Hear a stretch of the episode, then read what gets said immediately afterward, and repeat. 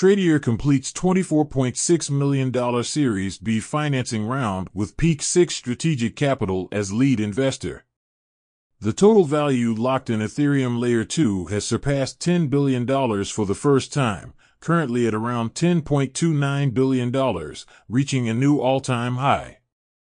Bitcoin has broken through the short-term resistance level of 31,000 USDT, with an increase of about 2% during the day. Ethereum breaks through 2,000 USDT, marking the first time since August of last year. In the past 24 hours, its price has surged by over 6.74%, reaching a new height since August 2022. An address starting with 0x4C9F has sold 76 MAYC series NFTs, earning a profit of 981.49 ETH, worth over $2 million. Solana Labs cell phone, Saga, will go public on May 8th. The Hong Kong Web3 Hub Fund has launched, with plans to initiate a $100 million Web3 ecosystem fund.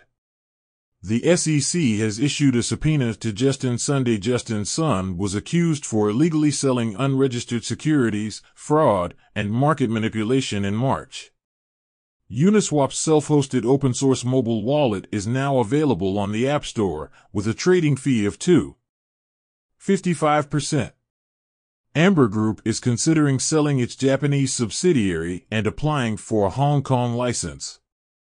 DWF Labs has signed a $45 million token purchase agreement and a $15 million investment commitment with the EOS Network Foundation.